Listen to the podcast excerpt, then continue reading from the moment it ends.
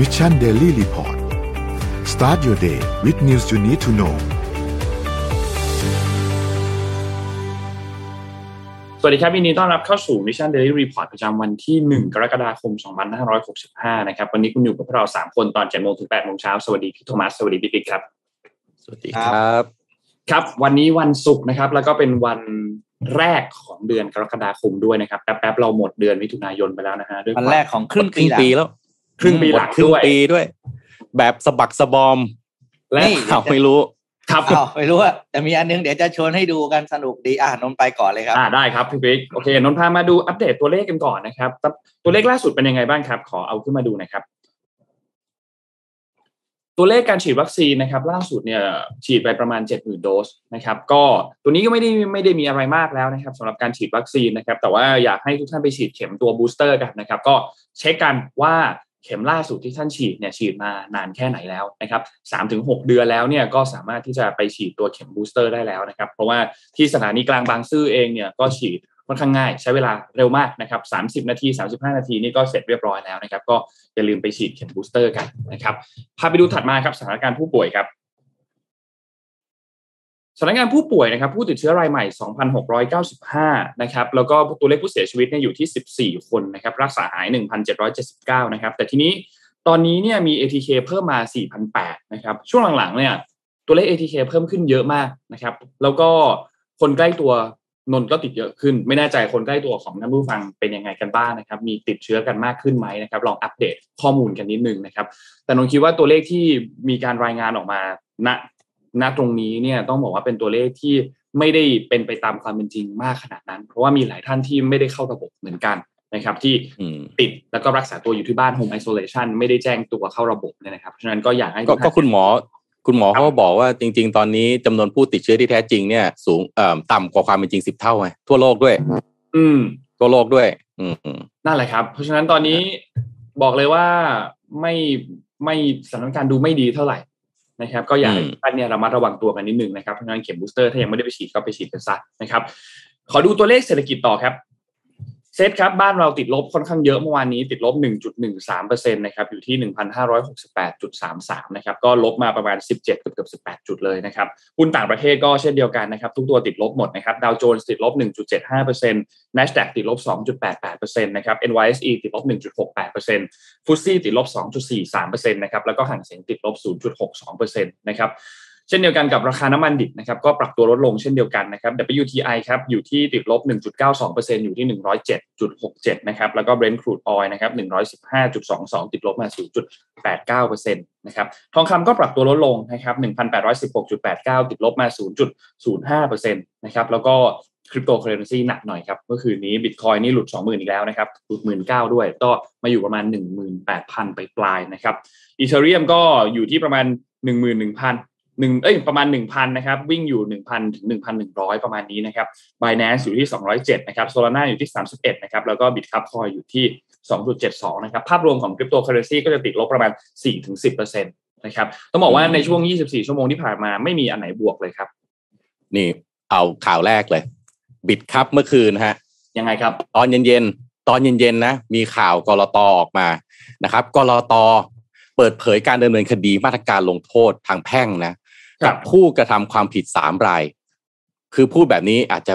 ยังแบบโอเคกระทำอะไรนะ แต่ประเด็นคือสร้างปริมาณเทียมสินทรัพย์ดิจิทัลในศูนย์ซื้อขายสินทรัพย์ดิจิทัล Bitkub นะฮะของ Bitkub Online จำกัดนะครับ โดยผู้กระทำความผิดให้ชำระเงินรวมนะฮะ24ล้าน1 6 1 2 9 2 บาท ข่าวนี้ออกมาตอนเย็นนะครับครับเอาเอา detail ของข่าวนี้ก่อนนะครับ แล้วมีกำหนดระยะเวลาห้ามซื้อขายสินทรัพย์ดิจิทัลหรือซื้อขาย future นะจัดไอ้ล่วงหน้าสินทรัพย์ดิจิทัลเนี่ยแล้วก็มีกำหนดระยะเวลาห้าเป็นกรรมการหรือผู้บริหารด้วยนะครับคือกรตเนี่ยพบเหตุสงสัยนะว่าอาจมีการสร้างปริมาณเทียมในศูนย์ซื้อขายบิตครับนะครับ เลยไปตรวจสอบนะฮะแล้วก็พบการกระทำเข้าข่ายเป็นความผิดของบุคคล 3 ราย คือ 1 บริษัทบิตครับ 2 ชื่อว่านายอนุรักษ์เชื้อชัยนะครับ ซึ่งร่วมกันในการส่งคำสั่งซื้อหรือขายสินทรัพย์ดิจิทัล หรือซื้อหรือขายสินทรัพย์ดิจิทัลอันเป็นการทำให้บุคคลทั่วไปเข้าใจผิด เกี่ยวกับปริมาณการซื้อหรือขายสินทรัพย์ดิจิทัลในศูนย์ซื้อขายบิตครับแล้วก็3ครับนายสกลกรสักวีในฐานะประธานเจ้าหน้าที่บริหารและกรรมการผู้มีอำนาจ จัดการของบริษัทบิดครับนะครับสั่งการหรือกระทำหรือไม่สั่งการหรือไม่กระทำการอันเป็นหน้าที่ที่ต้องกระทำเป็นเหตุให้บิดครับกระทำความผิดดังกล่าวนะครับ ซึ่ง บิดครับโดยนายสกุลกรได้ทำสัญญากับนายอนุรักษ์นะครับ ให้คุณอนุรักษ์เนี่ยไปทำหน้าที่ดูแลสภาพคล่อง หรือเรียกง่ายๆ market maker นะครับในศูนย์ซื้อขายสินทรัพย์บิดครับเนี่ยนะครับ แล้วก็ให้คุณอนุรักษ์เนี่ยยืมเงินนะฮะเพื่อไปใช้ในการทำหน้าที่ดังกล่าว ซึ่งจากการตรวจสอบกรตก็พบว่าในเดือนกุมภาตั้งแต่กุมภาพันธ์ปี 62 นะครับคุณอนุรักษ์เนี่ยซึ่ง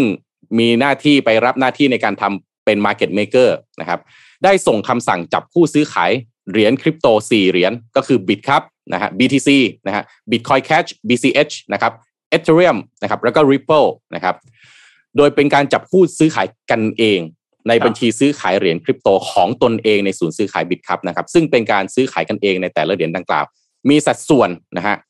84-99%ของปริมาณการซื้อขายทั้งหมดของคุณอนุรักษ์นะครับ ซึ่งคิดเป็น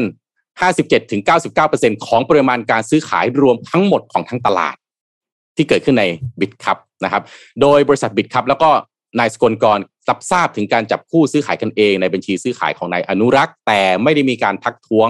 การสั่งคำสั่งขายเหรียญคริปโตเคอเรนซีของนายอนุรักษ์ดังกล่าว ทั้งหมดทั้งมวลนะฮะการกระทำของ Bitkub และนายอนุรักษ์ถือเป็นความผิดฐานส่งคำสั่งซื้อหรือขายสินทรัพย์ หรือซื้อขาย สินทรัพย์ดิจิตอลอันเป็นการทำให้บุคคลทั่วไปเข้าใจผิดเกี่ยวกับปริมาณการซื้อหรือขายสินทรัพย์ดิจิตอลตามมาตรา 46 วงเล็บ1นะครับประกอบมาตรา 48 วงเล็บ2วงเล็บ3อ่านะครับทั้งหมดนี้มีบทกำหนดโทษตามมาตรา 70 แห่งพระราชอันแห่งพระราชกำหนดฉบับเดียวกันนะครับ พบความผิดเป็น 4 กระทง 4 กระทงคืออะไรนับตามจำนวนเหรียญนนะครับ Bitcoin BCH นะครับ Ethereum นะครับแล้วก็ Ripple เนี่ยนะครับก็ คณะกรรมการพิจารณามาตรการลงโทษทางแพ่งหรือคอมอพอมีมติให้นำมาตรการลงโทษทางแพ่งมาใช้บังคับ กับผู้กระทำความผิดทั้ง 3 รายนะครับ โดยกำหนดมาตรการลงโทษทางแพ่งก็คือค่าปรับทางแพ่ง ชดใช้ค่าใช้จ่ายของกรตเนื่องจากการตรวจสอบความผิดมาตรการห้ามซื้อขายสินทรัพย์ดิจิทัลล่วงหน้าเนี่ยนะครับ แล้วก็แล้วก็ฟิวเจอร์เนี่ยนะฮะแล้วก็และก็มาตรการห้ามเป็นกรรมการหรือผู้บริหารของผู้เสนอขายโทเค็นดิจิทัลหรือผู้ประกอบการสินทรัพย์ธุรกิจดิจิทัลดังนี้นะครับหนึ่งบริษัทบิตครับนะครับ โดนให้ชำระค่าปรับทางแพ่งนะครับเป็นเงิน8ล้าน5 3 7 6 4บสี่บาทจำตัวเลขนี้ให้ดีนะครับ คุณอนุรักษ์นะฮะให้ชำระค่าปรับทางแพ่งสูงสุด ตามกฎหมายแล้วก็ชดใช้ค่าใช้จ่ายกรตเช่นเดียวกัน ตัวเลขเท่ากันนะครับแปดล้านห้าหมื่นสามพันเจ็ดร้อยหกสิบสี่บาทเช่นเดียวกัน แต่นะครับกำหนดห้ามซื้อขายสินทรัพย์ดิจิทัลหรือสัญญาซื้อขายลงหน้าเป็นเวลา 6 เดือน และก็ห้ามเป็นกรรมการหรือผู้บริหารเป็นเวลา 12 เดือน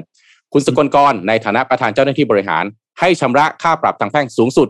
ตัวเลขเดียวกัน8 5 8ล้าน53,764 บาทนะครับแล้วก็ให้นายสกลกรร่วมรับผิดในมาตรการลงโทษทางแพ่งที่ดำเนินการกับบริษัท Bitkub อย่างลูกหนี้ร่วมตามมาตรา 99 แห่งพ.ร.ก.สินทรัพย์ดิจิทัล ประกอบมาตรา 317ทับ11วรรคสองนะครับ ก็กำหนดให้คุณสกลกรต้องชำระเงินเท่ากันนะครับ แล้วก็ห้ามซื้อขาย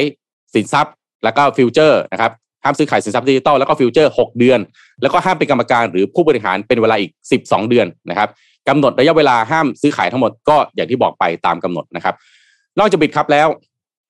สตางค์โปรโดนไปด้วยอีกคนนะครับกรตออกข่าวมาพร้อมกันเมื่อคืนนี้นะครับ ก็แบบเดียวกันเลยครับ พบเหตุกรตพบเหตุสงสัยว่าอาจมีการสร้างปริมาณเทียมในศูนย์ซื้อขายสตางค์โปร จึงได้ตรวจสอบแล้วก็พบกันกระทำเข้าข่ายเป็นความผิดของบุคคล 4 รายนะครับ 4 รายคือ 1 บริษัทสตางค์ 2 LLC Fair Expo LLC Fair Expo ร่วมกันใน LEC Expo กับสตางค์ร่วมกันในการส่งคำสั่งซื้อหรือขายสินทรัพย์ดิจิทัลหรือฟิวเจอร์ด้วยนะฮะอันเป็นการทำให้คนเข้าใจผิดนะครับ ว่ามีการ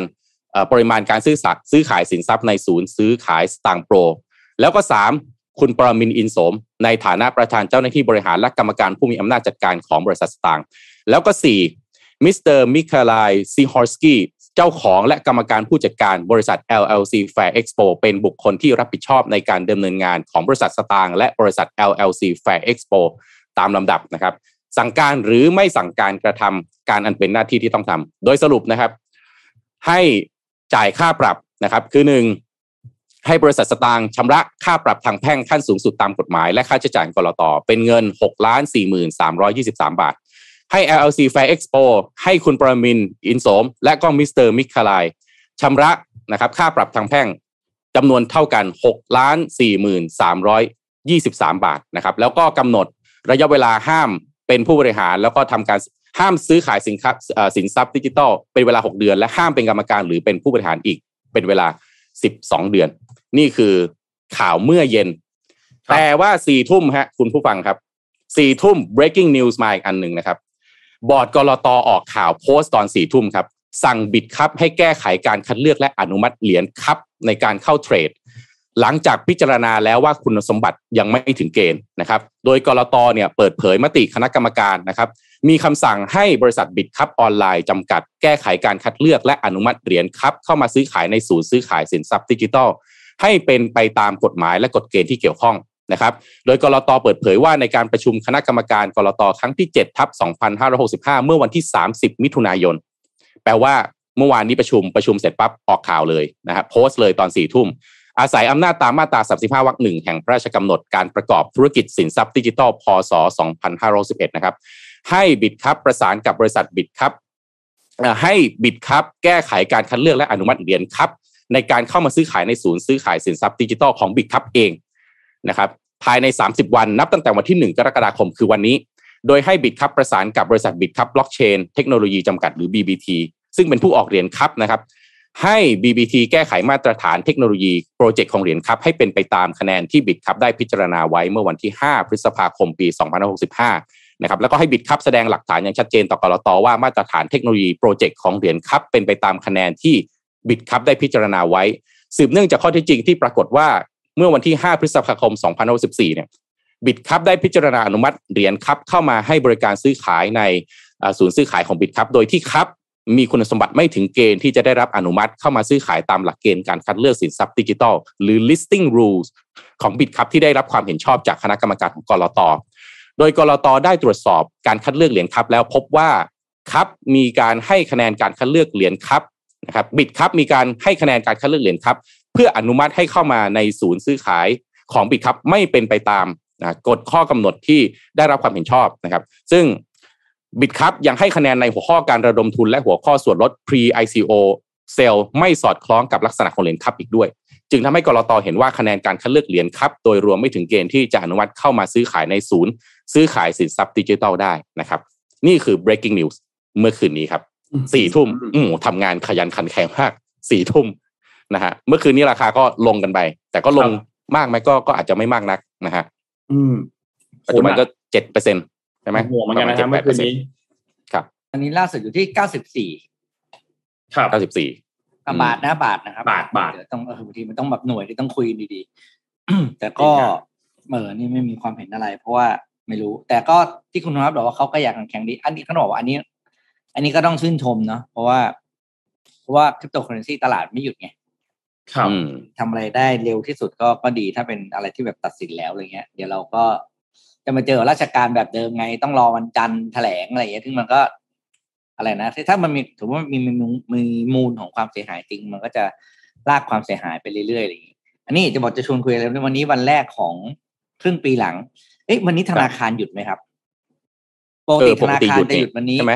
มันหยุดธนาคารแต่ผมไม่แน่ใจปีนี้หยุดหรือเปล่าเนี่ยก็เพื่อนๆหลายๆคนถ้าใครจะไปธนาคารที่อยู่นอกศูนย์การค้านี่เช็คดีๆนะ เดี๋ยวไปเกอร์อันที่สองคือนี่คุณธรรมัสดูอย่างปีครันี้บได้ดอกเบี้ยเท่าไหร่ อันเนี้ยครึ่งปีเลยอย่างฮาไม่เคยดูเลยดอกเบี้ยเนี่ยโอ้ไม่รู้ไม่รู้เดี๋ยวต้องไปดูหรือกดดู โอ้ยแต่บางบางบางทีผมมีสิบบาทครับผมสิบเศษเศษๆแล้วก็แล้วเทียบอยู่ว่าแต่ที่มันก่อนเราคุยสุกร์ที่แล้วที่เราคุยใช่ไหมวลีที่ว่า ทำงานเก็บเงินกินดอกเบี้ยอาจจะกลับมานะอืมใช่ป่ะเพราะดอกเบี้ยมันอยู่ในช่วงขาขึ้นนะอันนี้ก็แบบ อืม น่าสนใจ นี่คอมเมนต์ช่วยบอกแล้วพี่ปิ๊กบอกว่าไม่หยุดวันนี้ธนาคารไม่หยุดนะครับคงหยุดเยอะแล้วเนาะอ่าโอเคธโอ้นาคารเดียวนี้ไม่หยุดแล้วเหรอ โอ้ธนาคารไม่หยุดครับวันนี้ธนาคารไม่หอ่ายุดไปไปไปดูนนท์มีข่าววันนี้เรามีคอนเทนต์หลายตัวด้วยอ่าใช่วันนี้มีหลายตัวครับนนท์พามาดูเรื่องนี้เลย มาดูเกี่ยวกับเอ่อตลาดค้าปลีกกันบ้าง ในปี 2022 นะครับ มาประเมินแนวโน้มตลาดเรื่องนี้กันบ้างนะครับ ว่าเป็นอย่างไรนะครับ ก็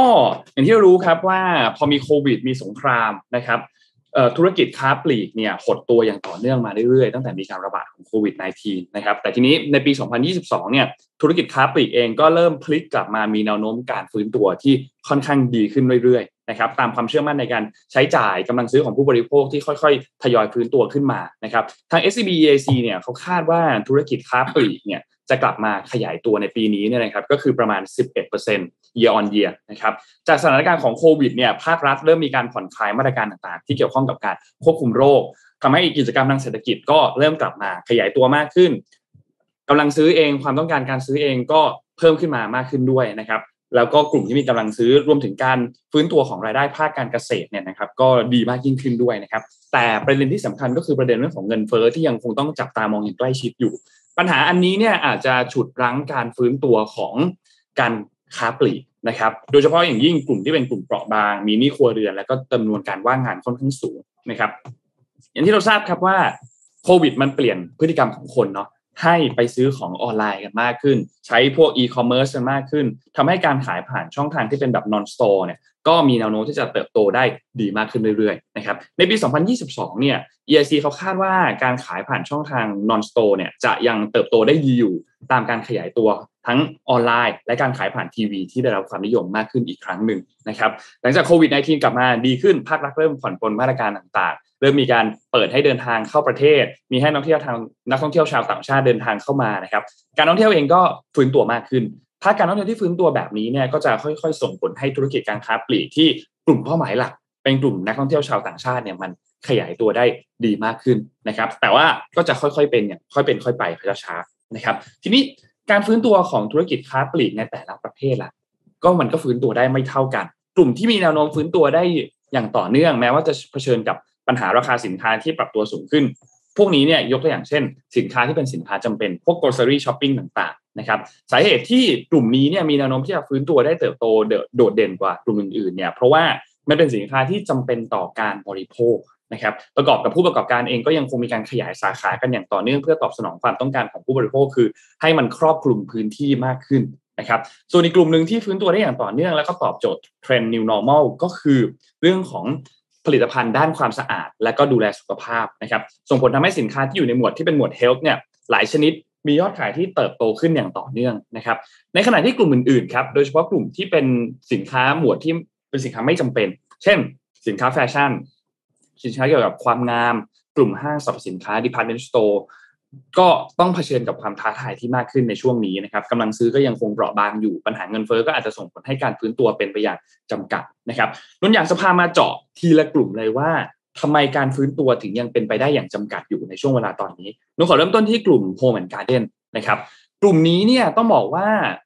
จริงๆแล้วได้รับผลบวกจากเทรนด์การที่คนอยู่บ้านกันมากขึ้น work from home อยู่ที่บ้านกันมากขึ้น แต่ก็มีแนวโน้มได้รับผลกระทบจากเงินเฟ้อครับที่ค่อนข้างเยอะมาก เพราะว่าวัตถุดิบเนี่ยกลุ่มนี้เนี่ยมีวัตถุดิบที่เป็นเหล็กนะครับต้นทุนที่สูงขึ้นก็ส่งผลทำให้ราคาสินค้าดังกล่าว ก็ปรับตัวสูงขึ้นเช่นเดียวกันนำไปสู่การชะลอตัวของอุปสงค์นะครับ กลุ่มถัดมาครับคือกลุ่ม department store นะครับก็ต้องเผชิญความท้าทายแน่นอน เพราะว่าเป็นสินค้าฟุ่มเฟือยนะครับผู้บริโภคเองก็ยังระมัดระวังในการใช้จ่ายสินค้าที่ไม่ได้จำเป็นนะครับอาจจะส่งผลทาให้ยอดขายเนี่ยยังคงไม่ฟื้นตัวกลับคืนมา นะครับอีกทั้งตลาดนักท่องเที่ยวชาวต่างชาติเองก็เป็นหนึ่งในกำลังซื้อที่ดูแล้วค่อยๆฟื้นตัว แต่อาจจะไม่ได้ฟื้นตัวในเวลาอันใกล้นี้นะครับ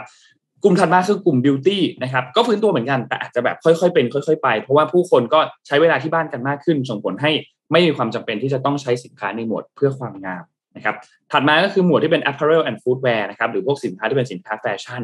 ก็จะฟื้นตัวอย่างค่อยๆเป็น ค่อย ๆ ไปจากการระมัดระวังของการใช้จ่ายของผู้บริโภคเช่นเดียวกัน นะครับสถานการณ์ที่กลับสู่ภาวะปกติก็อาจจะทำให้ยอดขายเนี่ยฟื้นตัวดีขึ้นมาบ้าง แต่ว่ากลุ่มนี้เป็นกลุ่มที่เป็นสินค้าไม่จำเป็น เพราะฉะนั้นการฟื้นตัวได้ไม่เต็มที่เนี่ยจากภาวะเศรษฐกิจที่ยังคงไม่ค่อยมีความแน่นอนเท่าไหร่เนี่ยก็จะเป็นประมาณนี้นะครับ ทีนี้สิ่งที่เราต้องจับตามองหลังจากนี้นะครับ คือเทรนด์การค้าปลีกหลังจากนี้เนี่ยถ้าเราดูภาพรวมในแต่ละกลุ่มแล้วเนี่ยนะครับ เรามาต่อกันที่เทรนด์ของธุรกิจการค้า EAC เขามองว่า 3เทรนด์เกี่ยวกับเรื่องของการค้าปลีกที่สำคัญและจะมีบทบาทกับการแข่งขันในธุรกิจค้าปลีกต่อไปหลังจากนี้ในระยะถัดมานะครับหนึ่งคือ seamless shopping experience นะครับ ผู้ประกอบการเนี่ยจำเป็นที่จะต้องให้ความสำคัญกับทุกช่องทางการจำหน่าย คือต้องเข้าใจกลุ่มเป้าหมายของตัวเองมากขึ้นนะครับ สินค้าที่วางจำหน่ายอยู่เนี่ยควรจะอยู่ในทุกช่องทางที่ผู้บริโภคต้องการ เพื่อที่จะเพิ่มโอกาสในการสร้างยอดขายนะครับสองครับคือผู้ ผู้ทำธุรกิจค้าปลีกเนี่ยต้องสนใจเทรนด์เกี่ยวกับเรื่องของความยั่งยืนหรือว่า sustainability นะครับเนื่องจากว่าผู้บริโภคให้ความสำคัญกับความยั่งยืนมากขึ้นอย่างต่อเนื่องในช่วงที่ผ่านมานะครับ โดยครอบคลุมหลายประเด็นเลย ไม่ว่าจะเป็นประเด็นด้านสิ่งแวดล้อมสังคม แล้วก็เรื่องของการลดใช้พลาสติกต่างๆ การควบคุมสต็อก เพื่อลดสินค้าที่จะพอมันเสียหมดอายุแล้วมันต้องทิ้ง รวมถึงการอุดหนุน แล้วก็ช่วยพัฒนากระบวนการผลิตผู้ประกอบการรายเล็กนะครับ และข้อที่3ครับ เทรนด์ที่ 3 ก็คือเรื่องของการมี new business models นะครับเพื่อตอบสนองความต้องการต่างๆ พฤติกรรมผู้บริโภคที่มันเปลี่ยนแปลงไป รวมถึงรูปแบบของสินค้าที่ช่วงหลังๆ รูปแบบสินค้าหรือบริการที่ได้รับความนิยมมากยิ่งขึ้น ยกตัวอย่างเช่น พวก subscription model ต่างๆ กล่องกล่องสุ่มต่างๆ ช่วงนี้เราก็เห็นเยอะ เพราะว่าพฤติกรรมของผู้บริโภคเริ่มเปลี่ยนไปนะครับ ทีนี้ถ้าอยากที่จะต่อยอดอยากจะพัฒนาสินค้าให้ตรงกับความต้องการของผู้บริโภคมากขึ้นเนี่ยนะครับ EIC เขาก็มีคำแนะนำเหมือนกันนะครับสำหรับผู้ประกอบการที่อาจจะมีการปรับกลยุทธ์เพื่อรับมือกับพฤติกรรมของผู้บริโภคที่เปลี่ยนแปลงไป มี 3 ข้อ ข้อที่1ครับคือการนำเทคโนโลยีเข้ามาช่วยในการบริหารจัดการเพื่อเพิ่มประสิทธิภาพนะครับ อันนี้เนี่ยจริงๆมันได้ในหลายรูปแบบมาก ไม่ว่าจะเป็นการประมวลผลข้อมูลของผู้บริโภค ในการจัดการบริหารสต็อกสินค้า คาดการความต้องการส่งสินค้าในอนาคต การจัดเก็บสินค้าด้วยระบบอัตโนมัติ ซึ่งมันก็จะลดกระบวนการที่มันกินเวลาเยอะๆออกไปนะครับ ซึ่งก็จะทำให้กระบวนการจัดเก็บกระบวนการขนถ่ายสินค้าเนี่ยมันมีประสิทธิภาพมากยิ่งขึ้นนะครับ ข้อที่2ครับคือการออกแบบประสบการณ์การซื้อสินค้าของผู้บริโภคนะครับ ณ ปัจจุบันเนี่ย AR VR เริ่มถูกนำมาใช้อย่างแพร่หลายกันมากขึ้นในธุรกิจการค้าปลีกนะครับ ไม่ว่าจะเป็นการทดลองสินค้า ผู้บริโภคสามารถทดลองสินค้าได้โดยที่ไม่จำเป็นต้องเดินทางไปหน้าร้านละหรือว่าจะจำลองหน้าร้านที่เป็น น้าร้านแบบเสมือนอยู่ในโลกออนไลน์ ผู้บริโภคสามารถเลือกซื้อสินค้าได้จริงในโลกนั้น และของก็มาส่งของก็มาส่งในที่บ้านของท่านจริงๆนะครับ นอกจากนี้ยังมีเทคโนโลยี AI ที่ช่วยเก็บข้อมูลของผู้บริโภค แล้วก็นำไปวิเคราะห์ต่อ เพื่อต่อยอดพัฒนาสินค้า และก็บริการในอนาคตด้วยนะครับ แต่ก็ต้องระมัดระวังด้วยนะ เพราะว่าต้องไม่เกิดความเสียหายกับผู้บริโภค เพราะว่าเรื่องข้อมูลในยุคนี้เป็นเรื่องที่สำคัญมากๆนะครับ และข้อสุดท้ายข้อที่3นะครับคือการสร้าง engagement กับผู้บริโภคผ่านช่องทางออนไลน์ และโซเชียลมีเดียนะครับ ก็เป็นช่องทางที่ได้รับความนิยมมากที่สุดในการสื่อสารกับผู้บริโภคนะครับ ก็ต้องมีความเข้าใจในกลุ่มเป้าหมายของตนเอง การเลือกรูปแบบคอนเทนต์ไม่ว่าจะเป็นบทความวิดีโอรูปภาพหรือการไลฟ์นะครับ แล้วก็รวมถึงแพลตฟอร์มที่เหมาะสมกับกลุ่มเป้าหมายของเราด้วย เพื่อที่จะได้สร้างยอดขายได้อย่างมีประสิทธิภาพนะครับ วันนี้ก็เป็นข้อมูลที่เกี่ยวข้องกับเรื่องของธุรกิจการค้าปลีก นะครับในช่วงปี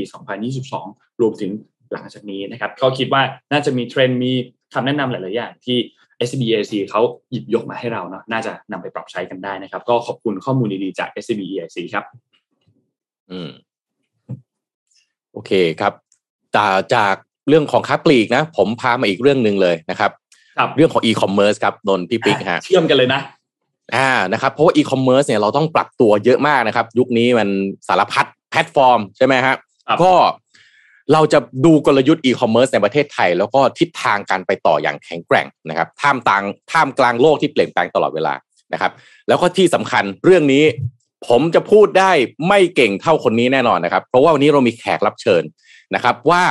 เรามาคุยกันฮะว่าอีคอมเมิร์ซ ในอนาคตเราจะต้องเปลี่ยนแปลงไปอย่างไรบ้างนะครับ วันนี้มาพูดคุยกับผู้เชี่ยวชาญด้านอีคอมเมิร์ซโดยตรงครับ คุณนัทพลบุญพินันท์กรรมการผู้จัดการบริษัท N Square E-commerce จำกัดครับ สวัสดีครับ คุณนัทพลครับอ่าคุณนัทพลคุณนัทพลเปิดไมค์นิดนึงคเปิรับดไมค์นิดนึงครับสวัสดีครับอ่าคุณครับมัดครับ สวัสดีครับผมสวัสดีครับ สวัสดีครับสวัสดีครับก็ปัจจุบันนะฮะ แพลตฟอร์มอย่างที่บอกไปเอาอย่างแรกเลย เรื่องที่มันน่าจะเกี่ยวกับคนจำนวนเยอะซะหน่อยนะครับ เป็นข่าวมาในช่วงหลายสัปดาห์นะฮะหลายวันนี้ ตอนนี้มีการปลดพนักงานเยอะนะครับ คุณนัทพลมองว่ามันเป็นสัญญาณถึงการชะลอตัวของธุรกิจอีคอมเมิร์ซหรือเปล่าครับครับ อันนี้เป็นประเด็นร้อนเลยครับ ก็เท่าที่มีก็คงต้องบอกออชื่อนิดนึงก็คือที่ Shopee จบปลดพนักงานเนี่ยครับก็จะเป็นหมวดของ food แล้วก็หมวดของ payment ซึ่งหมวด food เนี่ยก็ทุกคนรู้ว่าเป็นการแข่งขันที่สูงครับ จะยืนครับระยะได้ก็คงต้องมีการปรับตัว แต่ว่าเขายังไม่ปลดพนักงานในหมวด e-commerce เลยนะครับ อันนี้ก็ยังอืมเขายัง commit ต่อ mission ของเขาในอีกกลุ่มของ e-commerce ครับแล้วอ๋อก็แปลว่าถ้เกิดอ่านข่าวต้องต้องดูนิดนึงว่าจริง ๆ แล้วมันทั้งหมดหรือเปล่าหรือจริงๆมันแค่แค่ส่วนเดียวได้ไหมฮะ ครับที่เป็นส่วนที่ได้รับผลกระทบก็คือ food แล้วก็ payment ครับผม แล้วก็ในขณะเดียวกันจริง ๆ แล้วเราเห็นว่าผู้เล่นอย่างอย่างผู้เล่นรายใหม่นะครับ อย่าง TikTok TikTok เนี่ยเป็นแพลตฟอร์มโฆษณา เรารู้จักมันในฐานะการโฆษณาการ entertainment มาตลอดปีที่มาแรงด้วยรายได้แสนหกหมื่นล้านนะครับ TikTok นอกจีนเนี่ยเขามีรายได้แสนหกหมื่นล้านบาท ปีนี้เอ่อที่เขา filing เอ่อ ปีนี้ว่าเขาจะมีรายได้เท่าไหร่ห้าแสนล้านสามเท่า โอ้โห ครับรายได้ห้าแสนล้านเนี่ยหนึ่งในหกของงบประมาณแผ่นดินไทย แต่ที่น่ากลัวกว่านั้นคือรายได้ห้าแสนล้านเนี่ยไม่รวมรายได้อีคอมเมิร์ซเขาเพิ่งจะเปิด unit อีคอมเมิร์ซแล้วเขาเพิ่งเข้า Southeast Asia จะเรียกว่านับได้เป็นไม่นานเลยเป็นหลักเดือนเลยครับเพิ่งเข้า Southeast Asia และผู้เล่นคนนี้นี่แหละจะสร้างสีสันใหม่ให้กับอุตสาหกรรมเลยครับ โอ้โห เห็นตัวเลขแล้วน่าตกใจ น่าตกใจจริงๆนะครับ ทีนี้ผู้บริโภคปัจจุบันนี้เนี่ยก็ไม่ใช่แค่เข้าไปซื้อของในแพลตฟอร์มอีคอมเมิร์ซอย่างเดียวนะครับ แต่ว่าก็เข้าไปซื้อ social commerce ด้วย แบบเมื่อกี้ที่คุณนัทพลพูดเนี่ย TikTok นี่กำลังมาแรงเลยนะครับ ทีนี้ Facebook Line TikTok นะฮะคุณนัทพลมองว่าในอนาคตเนี่ยผู้บริโภคซื้อสินค้าบนแพลตฟอร์มเหล่านี้ จะมากกว่าบนแพลตฟอร์มอีคอมเมิร์ซหลักอย่าง Marketplace ในปัจจุบันหรือเปล่านะครับ หรือมันเป็นเพียงแค่เทรนด์ในตอนนี้เท่านั้นฮะ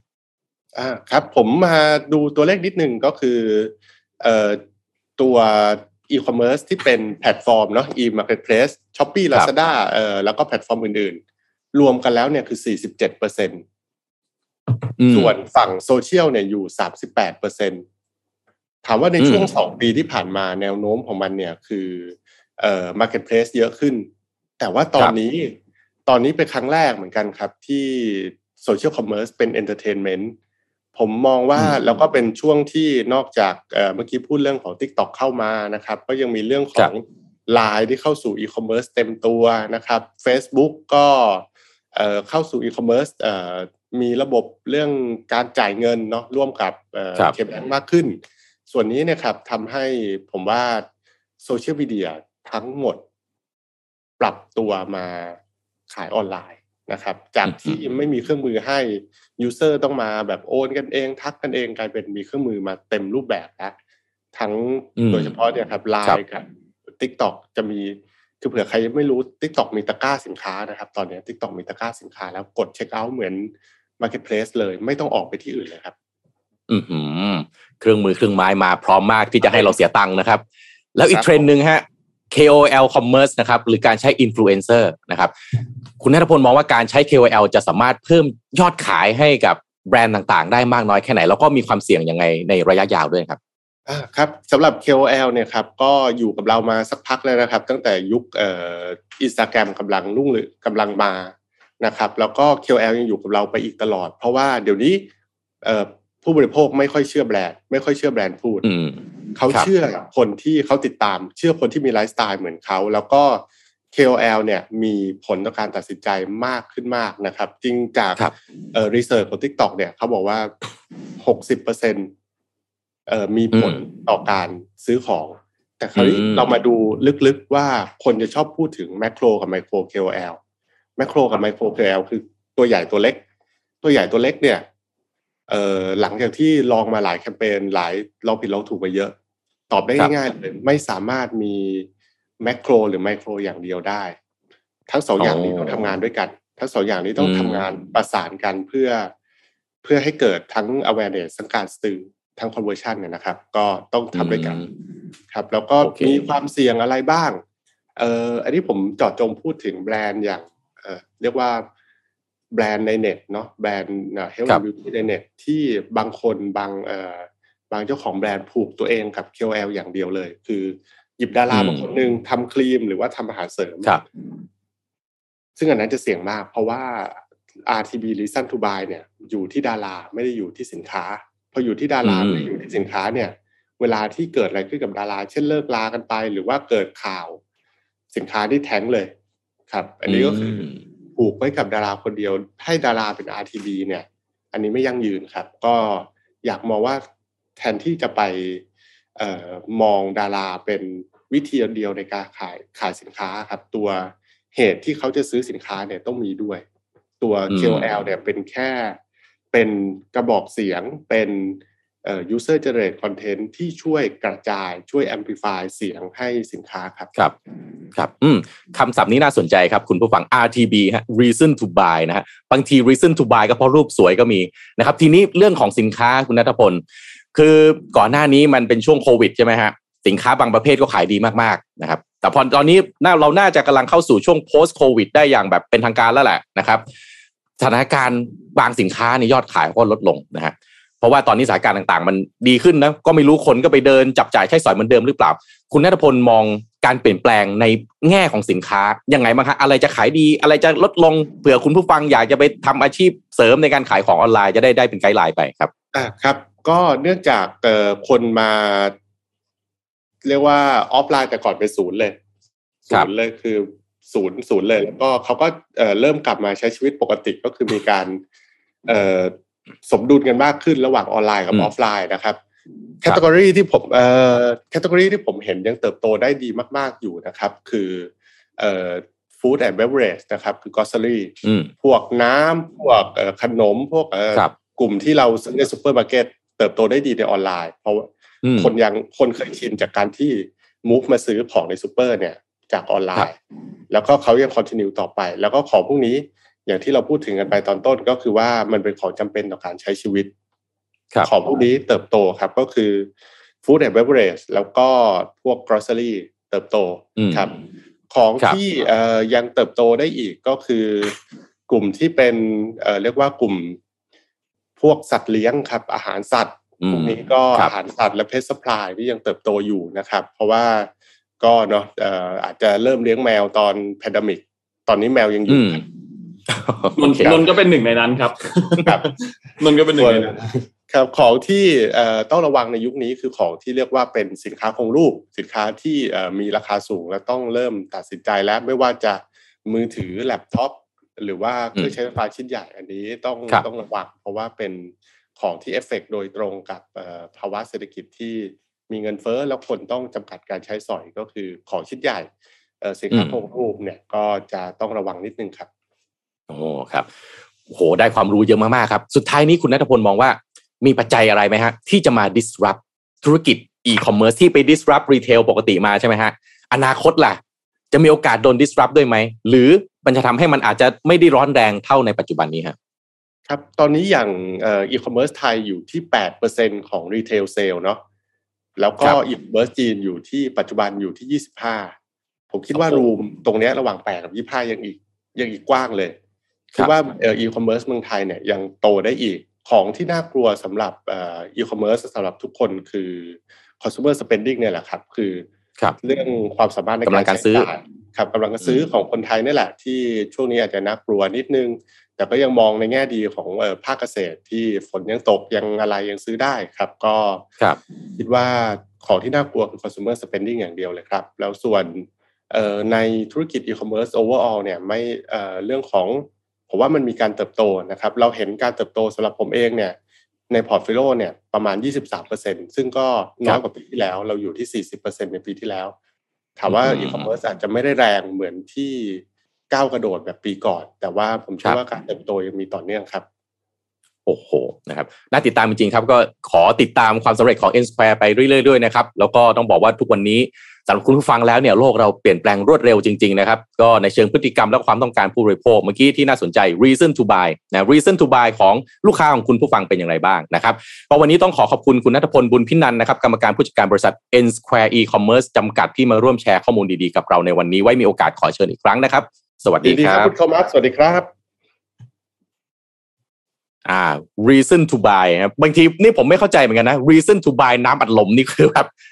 ลูกน้องผมที่ออฟฟิศอะสั่งนะน้ำอัดลมแพ็คเบ้อเร่อเลยพี่ปิ๊กนนท์ครับนะฮะอืมแพ็คเบ้อเร่อเลยเป็นลิตร ผมก็บอก เฮ้ยทำไมเนี่ยเซเว่นอะไรก็ได้อะไรเงี้ยอ๋อพี่ขี้เกียจเดิน reason to buy คือขี้เกียจเดินนะคุณผู้ฟัง reason to buy คือการที่สั่งน้ำน้ำดื่มอย่างที่คุณนัทพงศ์พูดเงี้ยคนที่ซื้อครับน้ำผ่านช็อปช็อปช็อปเอ่อช็อปช็อปอะไรเขาเรียกอีคอมเมิร์ซแบบเนี้ยนะอ่า Shopee Lazada อ่า คือจริง ๆ ประเด็นคือขี้เกียจแบกแบกไม่ไหว อืมแค่นี้เอง reason to buy ในการสั่งผ่านแพลตฟอร์มนี่คือเขามาส่งถึงบ้าน ครับพวกนี้ซื้อคือของเนี่ยซื้อที่ไหนเหมือนกันถูกไหมแต่พอเทียบราคาเนี่ยแล้วยิ่งยุคนี้เห็นไหมน้ำมันแพงขนาดนี้ใช่ปะอืมคุณโทมัสสตาร์ทรถชึ่งเดียวเนี่ยขับไปถึงปากซอยก็ห้าสิบาทแล้วค่าน้ำมัน อยู่เฉยๆดีกว่า ให้เขามาส่งถึงที่แบกถึงที่ เออใช่ไหมเพราะฉะนั้นเนี่ยเขาเลือกแบบดิจิทัลบายมันไม่ใช่เรื่องของตัวราคาสินค้าแล้วนะ มันเป็นมันเป็นครับราคา คือเอาความประหยัดในด้านพลังงาน และเวลาไปไป compensate กับด้านตัวราคาสินค้า อืมที่เขาบอกอะไรนะพี่ปิ๊ก lazy economy ใช่ไหม lazy คนเศรษฐกิจคนขี้เกียจไงมันก็เลยสร้างตายอืมเออมันก็เลยสร้างเศรษฐกิจใหม่ขึ้นมาเนี่ยนะมีคนที่คอย deliver ของใช่ไหมนะครับอะพี่ปิ๊กเชิญฮะพี่ปิ๊กข่าวอะไรต่อครัมับนมีมันมีข่าวตัวเลขในเรื่องของอินฟล t ชันที่อเมริกาครับ ล่าสุดก็ ยังคงยืนยันว่ายังมีอัตราสูงดังเดิมนะครับ AP เนี่ยได้สรุปตัว Key Inflation ครับ ตัวตัวตัวใช้วัดหลักๆเนี่ยนะ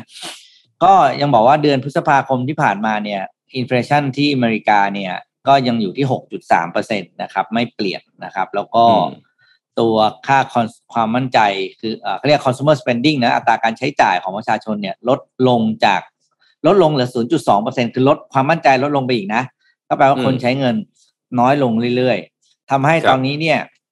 อ่าสะสมตั้งแต่ต้นปีเนี่ยเวลาเขาวัดมากแต่ว่าหลายตัว สะสมสองเดือนด้านหลังหกสิบวัน round up consumer spending ลดลง 0.4เปอร์เซ็นแปลว่าคนใช้เงินใช้เงินน้อยลงก็เกือบเกือบห้าสิบ50ตังค์ทุกคนนะครับอืมทีนี้สิ่งที่จะน่ากังวลต่อไปก็คือว่า ไอ้ consumer spending ลดลง 0.4 ใช่ไหมแต่ consumer income เนี่ยก็ยังมีด้านบวกนะ แต่บวกน้อยมากบวกแค่ 0.5เปอร์เซ็น แปลว่าไอ้ครับที่คุณได้เพิ่มมาเนี่ย มันก็หมดมันก็ไม่ได้อะไรกับ มันก็ไม่พอ inflation อยู่ดีนะครับ แล้วก็ได้มาแล้วก็ไม่กล้าใช้ พอยิ่งได้เงินมาไม่กล้าใช้ของแพงน้ำมันแพงปุ๊บเนี่ยตอนเนี้ยกลายว่าโครงสร้างเศรษฐกิจโลกมันจะเกิดภาวะที่เรียกว่าเขาเรียกว่าปัญหาซ้อนปัญหา ของแพงก็แล้ว แล้วก็ครับยังไม่เกิดการไม่กล้าใช้เงินอีก มันจะยิ่งทำให้แบบโอ้โหเงินยิ่งฝืดเศรษฐกิจถดถอยตลาดมีนะทุกอย่างคือตอนนี้ประดังประเดงหมด เรียกว่านักเศรษฐศาสตร์ของเฟดเนี่ย คือกลางตำราไม่ทันเลยนะ เพราะว่าไม่รู้จะแก้ตรงไหนก่อน จะให้คนใช้เงินก็ใช้ไม่ได้ ของมันก็แพงขึ้นพอของมันแพงต้นทุนมันก็สูง ของก็ยิ่งอะไรคือมันพันกันตรงตุงนางไปหมด นาทีนี้นะอืมบอกเลยว่าถ้าใครห่างใครห่างห่างเหินไม่ใช่ห่างเหิน ใครสามารถเอาตัวออกห่างงานทางด้านการบริหารเศรษฐเศรษฐศาสตร์ของประเทศได้เนี่ยนะ แนะนำแนะนำเพราะมันยากจริงอืมๆ เราเองเราวางแผนธุรกิจเนี่ยเรายังคาดเดาไม่ได้แล้วว่าอีกสามเดือนข้างหน้าเนี่ยต้นทุนจะเพิ่มขึ้นเท่าไหร่อืมถ้าเราใส่ต้นทุนมากเกินไป คือเราเราเหมือนกับเราเป็นคอนเซอร์เวทีฟใช่ไหมครับ เราคิดว่าราคาทุกอย่างมันจะขึ้นเพิ่มขึ้นอีก มันจะส่งผลผลกระทบถึงราคาขายของเราณวันนั้นเขาแปลว่าถ้าวันนั้นราคาขายสูงไป เราก็จะขายไม่ได้ อืม ถ้าเราใส่น้อยเกินไปราคาขายน้อยไป เราคิดว่าต้นทุนจะไม่ขึ้น มันจะเท่านี้แหละหกเดือน ถึงเวลาเราก็จะแปลแปลเป็นเราจะเข้าสภาวะยิ่งขายยิ่งเจ๊ง อืมถูกไหมว่าคือตอนนี้คนค้าขายตอนนี้คือต้องปรับวิธีการทำงานใหม่มากหนึ่งก็คือ ใครที่ลดการผลิตได้และเป็น outsource ได้เนี่ย ก็น่าจะน่าจะเป็นทางออกหนึ่งนะคือ แล้วซื้อแต่น้อยแต่ซื้อบ่อยๆ เพื่อมาขาย ซึ่งจะสอดคล้องกับการทำอีคอมเมิร์ซอีคอมเมิร์ซคือมันคือวาไรตี้แล้วก็ใช้มันก็มีเทคโนโลยีหลายอย่างนะ ให้คุณทำ dropship ก็ได้แล้ว คือคุณไม่ต้องสต็อกของเอง ครับ แต่ขายอืมเก่งๆนะฮะนะครับ โอ้ย เห็นข่าวแล้ว กลุ่มเหมือนกันนะพี่ปิ๊กนะครึ่งปีแล้วเออยังวนๆอยู่กับเรื่องเศรษฐกิจอะไรแบบนี้ใช่ไหมเป็นเดินเดิจรินงแจกของหาเลยแจกของหน่อยเออพี่ปิ๊กผมแจกของหน่อยนะโอเคแจกของหน่อยมันจะได้แก้เครียดแก้เครียดหน่อยนี่ ผมหยิบเอาเมาส์นะฮะนี่สโนปี้สามรุ่นเลยอะแจกนะฮะแชร์กับให้ตอบตอบแบบนี้ปิ๊กปิ๊กพูดถึงเงินเฟ้อใช่ไหมเศรษฐกิจอืมใช่ไหมอะเสาร์อาทิตย์เงินเฟ้อสุดสัปดาห์ไปเที่ยวไหนดีอะโอเคคำถามใช่ไหม แก้เอาเครียดง่ายๆแบบนี้เลยแก้เครียดอะง่ายๆแบบนี้เลยนี่แจกนี่สามรางวัลนะฮะเมาส์ Anitech Snoopy รุ่น SNP ขีดห้าสี่แปดเลยน่ารักน่ารักนะฮะน่ารักไหมได้ไหมมันไม่อืมค่อยเข้ากับหน้าตาผมเท่าไหร่นะฮะแต่ก็คิดว่าน่าจะเหมาะกับคุณผู้ฟังของเราทุกท่าน เพราะว่ามันดูน่ารักนะครับอืมแล้วก็แชร์ด้วยเอาแชร์กับตอบนะฮะเงินเฟ้อสูงนะครับ เศรษฐกิจไม่ค่อยดีเสาร์อาทิตย์ไปเที่ยวไหนดีฮะครับผมมีความเกี่ยวเนื่องครับกันอผย่ามงชัดเจนนะครับออกไปใช้เงินออกไปใช้เงินช่วยขับเคลื่อนเศรษฐกิจหน่อย ได้ท็อปคะแนน A net O net นะครับครับเรื่องการเชื่อมโยงการเชื่อนะมครับโยงอะไปช่วยเศรษฐกิจถูกต้องนี่พี่ปิ๊กเขาบอกแล้วเห็นไหมฮะ อืมนนท์พาเชื่อมมาโยงนี่คือแปลง่ายๆว่ามโน ครับผม มโนครับผม อืมพามาดูต่อครับโนพามาดูที่พิธีสาบานตนเข้ารับตำแหน่งประธานาธิบดีของ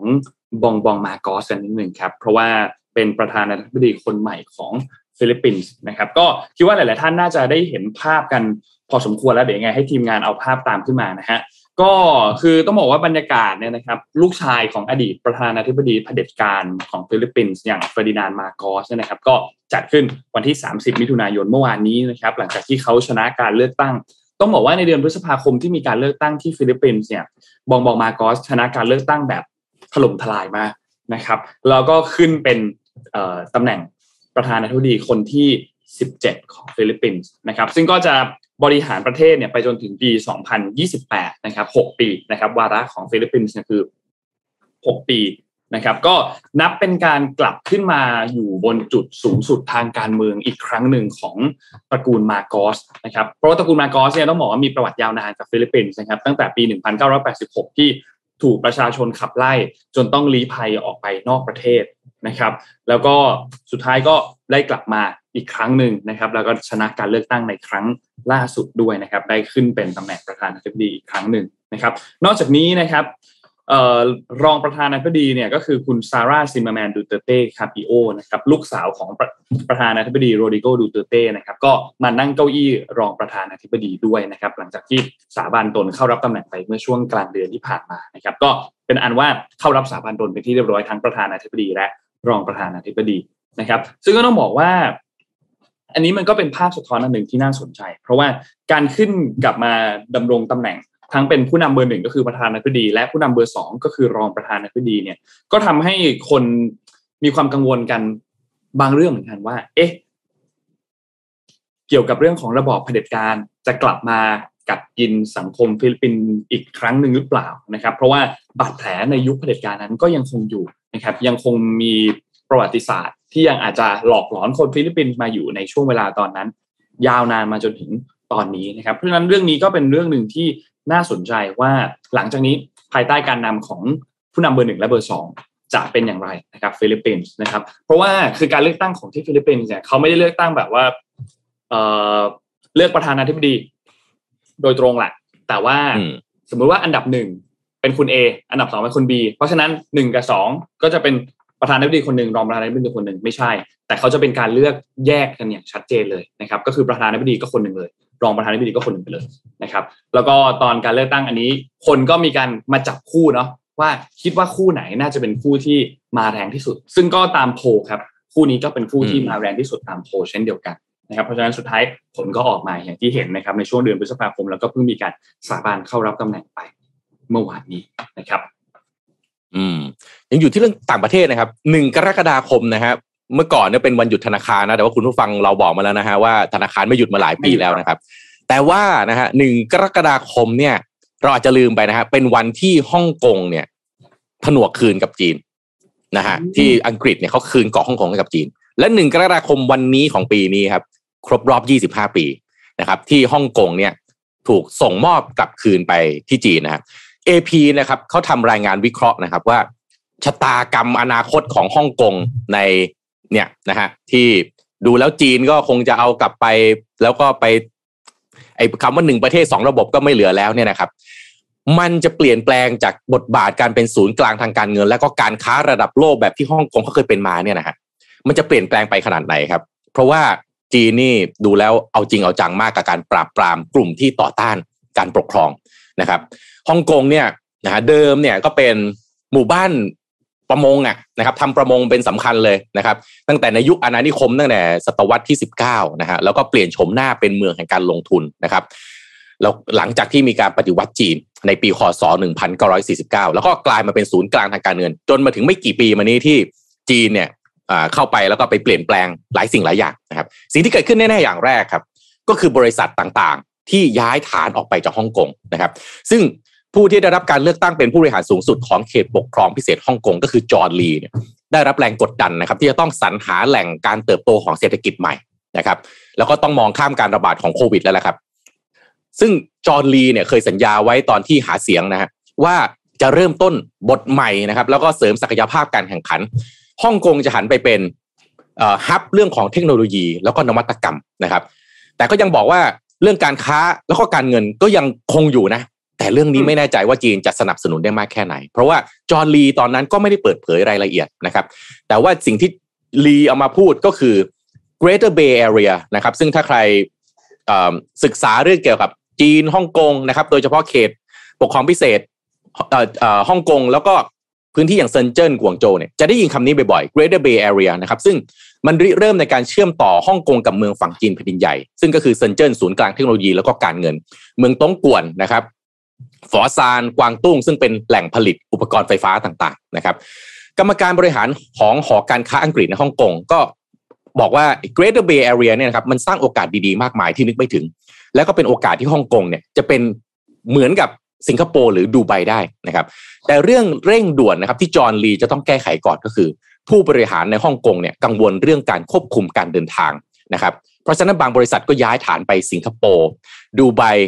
หรือกรุงเทพ เขาพูดถึงกรุงเทพด้วยนะฮะน่าสนใจมากเลยพอบอกว่ามีกรุงเทพอยู่ใน list ด้วยนะครับดังนั้นที่เราเห็นแน่ๆฮ่องกงเนี่ยถูกลดบทบาทนะครับจากการเป็น hub การค้าโลกนะครับซึ่งประธานหอการค้าอเมริกันในฮ่องกงเนี่ยก็บอกว่าบทบาทในฐานะ connector ระดับโลกของฮ่องกงเนี่ยมันลดลงอย่างเห็นได้ชัดเลยนะครับ ผู้บริหารเดินทางไปไหนก็ไม่ได้ตามที่ต้องการแล้วนะครับ เพราะว่าฮ่องกงเนี่ย เมื่อก่อนนี่ชาวอเมริกันจะเดินทางเข้าไป ก็อาจจะง่ายแต่ปัจจุบันนี้จะเดินทางเข้าไป ก็ไม่ค่อยมั่นใจว่าจะถูกจับตามองหรือถูกอะไรจากทางจีนแผ่นดินใหญ่หรือเปล่านะครับ ก็น่าสนใจมากครับว่าฮ่องกงเนี่ยนะครับถ้านับถึงปีที่แล้วเนี่ย ประชากรประมาณสัก เก้าหมื่นคนนะจากประชากรที่เป็นประชากรของฮ่องกงจริงๆนะเจ็ดจุดห้าล้านคน แต่ว่าเขามีนักท่องเที่ยวถ้าก่อนหน้านี้ก่อนโควิดระบาดเนี่ยมีนักท่องเที่ยวอีกประมาณยี่สิบสามสิบล้านคนนะครับเจ็ดจุดห้าล้านคนเนี่ยคนฮ่องกงเก้าหมื่นคนย้ายไปแล้วครับ แล้วก็ในช่วงที่โควิดระบาดอย่างหนักเนี่ยรวมๆแล้วเขาคาดว่าน่าจะมีคนย้ายออกไปประมาณเป็นแสนคนนะครับนักเคลื่อนไหวแล้วก็รัฐบาลต่างประเทศก็วิจารณ์นะฮะกฎของพรรคคอมมิวนิสต์ที่มาปกครองฮ่องกง หลังจากคืนสู่จีนตั้งแต่ปีคศ1997เนี่ยนะครับว่าถึงแม้ฮ่องกงจะมีเสรีภาพแล้วก็การปกครองตนเองนะช่วยให้รักษาสถานะเป็นศูนย์กลางที่ตั้งสำนักงานใหญ่ ของหลายหลายบริษัทระดับโลกนะครับ แต่ว่าค่าเช่าค่าใช้จ่ายก็สูงขึ้นเป็นประวัติการ แล้วก็มีความไม่เท่าเทียมที่เราเห็นกันเนี่ยมากขึ้นนะครับ แต่ฮ่องกงก็ยังมีแรงงานที่มีทักษะนะครับพูดภาษาอังกฤษได้นะครับ มีทักมีมุมมองที่ค่อนข้างจะเป็น global mindset นะครับมีท่าเรือที่มีประสิทธิภาพนะครับ ระบบกฎหมายยังใช้แบบตะวันตก ซึ่งถือว่าเป็นกลางแล้วก็เชื่อถือได้ แต่ไอ้ต่างๆ ที่พูดมาทั้งหมดตอนนี้เนี่ย น่าจะกำลังลดลงนะครับ แล้วก็อาจจะทำให้บทบาทของฮ่องกงในระดับโลกเนี่ย อาจจะไม่ได้เป็นเหมือนเมื่อก่อนแล้วนะครับ ผู้ตอบแบบสอบถามมากกว่าครึ่งครับ ที่ฮ่องกงรู้สึกว่ารัฐบาลไม่สนใจหรือไม่ยอมรับความกังวลทางธุรกิจนะครับ ซึ่งจนถึงปัจจุบันเนี่ยฮ่องกงส่วนใหญ่นะครับ ปลอดจากการเซ็นเซอร์นะฮะไม่เหมือนกับจีนแผ่นดินใหญ่ที่มัน เรียกว่าโดนเสร็จใครออกมาให้ข่าวไม่ดีปั๊บเดี๋ยววันรุ่งขึ้นปั๊บหายไปจากหน้าสื่อเลยนะครับ แต่ที่ฮ่องกงยังมีแบบนี้อยู่บ้างแต่ก็โดนไล่ปิดนะไล่เซ็นเซอร์นะครับ เพราะฉะนั้นเนี่ยอิสระเสรีภาพที่เคยมีเมื่อก่อน ก็อาจจะไม่ค่อยเห็นได้อย่างที่มันควรจะเป็นแล้วนะครับ เพราะฉะนั้นก็น่าติดตามนะครับว่าบทบาทฮ่องกงในอนาคตหลังจากนี้ไป จะถูกลดบทบาทไปถึงระดับไหนนะครับ จะยังเป็นฮับการค้าโลกได้อยู่หรือเปล่า หรือทางการเงิน จีนยังจะให้ฮ่องกงเป็นศูนย์กลางทางการเงินได้หรือไม่ หรือมันเป็นแค่ช่วงเวลาช่วงเวลานี้เท่านั้นที่มันมีการประท้วงเกิดขึ้น เป็นวงกว้างเยอะ จีนก็เลยอาจจะเข้ามาควบคุมเยอะหน่อย แต่ถ้ามันจัดการทุกอย่างได้เรียบร้อยนะครับ มีการแต่งตั้งผู้แทนนะฮะคุยตกลงเจรจากันได้อย่างเรียบร้อยฮ่องกงจะกลับมาเป็นศูนย์กลางการค้าโลกได้อย่างเมื่อก่อนอยู่หรือเปล่านะครับ ก็น่าติดตามจริงๆ แต่ว่าสำหรับถ้าเราเรานะที่มองเข้าไปเราก็ ค่อนข้างเห็นใจฮ่องกงนะที่ต้องปรับตัวอย่างหนัก โดยเฉพาะคนฮ่องกงที่เดิมเนี่ยก็อาจจะมีสระเสรีภาพอยากทำอะไรก็ทำได้ แต่ตอนนี้อาจจะไม่เหมือนเมื่อก่อนนะครับฮ่องกงเปลี่ยนไปเยอะจริงๆเนาะเปลี่ยนไปเยอะแบบปีเปลี่ยนเยอะมาก แต่ก็เป็นทิศทางที่ อ่าเขาเรียกว่า มีการจัดสรรวางแผนไว้แล้วล่ะว่าควรจะเป็นยังไงก็ตามอะไรอย่างเงี้ยแล้วก็รอดูต่อไป แต่ที่ฮ่องกงเนี่ยต้องบอกไปทีไรเนี่ยนะน้ำหนักขึ้นทุกที ของกินเยอะมากฮ่องกงนี่จอยสุดๆ ผมไปยุครุ่งเรือง ยุคประมาณปีสองพันต้นๆ ถึงสองพันห้าช่วงนั้นแบบโอ้ยคนไปฮ่องกงเรียกว่ารายวันอะไปเช้าเย็นกลับกันเลยเงี้ยแล้วงานแฟร์ใหญ่ ๆ ในเอเชียฮ่องกงเป็นหนึ่งหมุดหมายที่เราจะต้องไปออกใช่ไหมครับอ่าเดี๋ยวพามีมีข่าวอันนึงเกี่ยวกับกิจกรรมของเราที่กำลังจะเกิดขึ้นนะครับหลายคนเอ๊ะกิจกรรมอะไรเหรออะหลังจากที่ท่านผู้ว่าชัดชาติ ได้ออกมาผมใช้คำว่าเชิญชวนแล้วกันนะเราไม่อยากใช้คำว่าท้านะแต่ก็ครับอ่าว่าอยากให้สื่อมวลชนเนี่ยออกมาร่วมกันปลูกต้นไม้ตามนโยบายปลูกต้นไม้ล้านต้นนะครับ ทางสมมูลและ Mission to the Moon เองก็เห็นเห็นถึงความสำคัญของการปลูกต้นไม้ในเมืองใหญ่นะเพื่อลดปริมาณ แล้วก็ชดเชยการปล่อยก๊าซคาร์บอนเนี่ยนะครับทาง Mission to the Moon ก็เลยขอรับคำท้าอาจารย์ชัดชาตินะครับโดยการร่วมเป็นส่วนหนึ่ง ในโครงการดังกล่าว เพื่อเพิ่มพื้นที่สีเขียวให้กับเมืองหลวงของเรา โดยอ่าเราจะขอร่วมปลูกต้นไม้จำนวน 1,500 ต้นนะครับไปครับ อ่า กิจกรรมนี้เราจะเปิดให้แฟนๆรายการมาร่วมด้วยนะครับ แล้วก็ชาว reporter ทุกคนทีมงาน Mission to the Moon ทุกคนก็จะไปร่วมปลูกต้นไม้รอบนี้กันนะครับ โดยขอให้ติดตามได้ทางสองช่องทางนะครับ คือทางกลุ่ม Mission Club นะครับ แล้วก็ทางหน้า Facebook Mission to the Moon นะครับ ว่ากำหนดการจะเป็นอย่างไรวันไหน ที่ไหนนะครับ แน่นอนว่าใครอยากเห็นออปป้านะครับ ถือจอบถือเสียม อยากเห็นปลูกต้นไม้บอสถืออะไรนะเขาเรียกกระบวยรดน้ำอะ เดี๋ยวรอติดตามข่าวครับ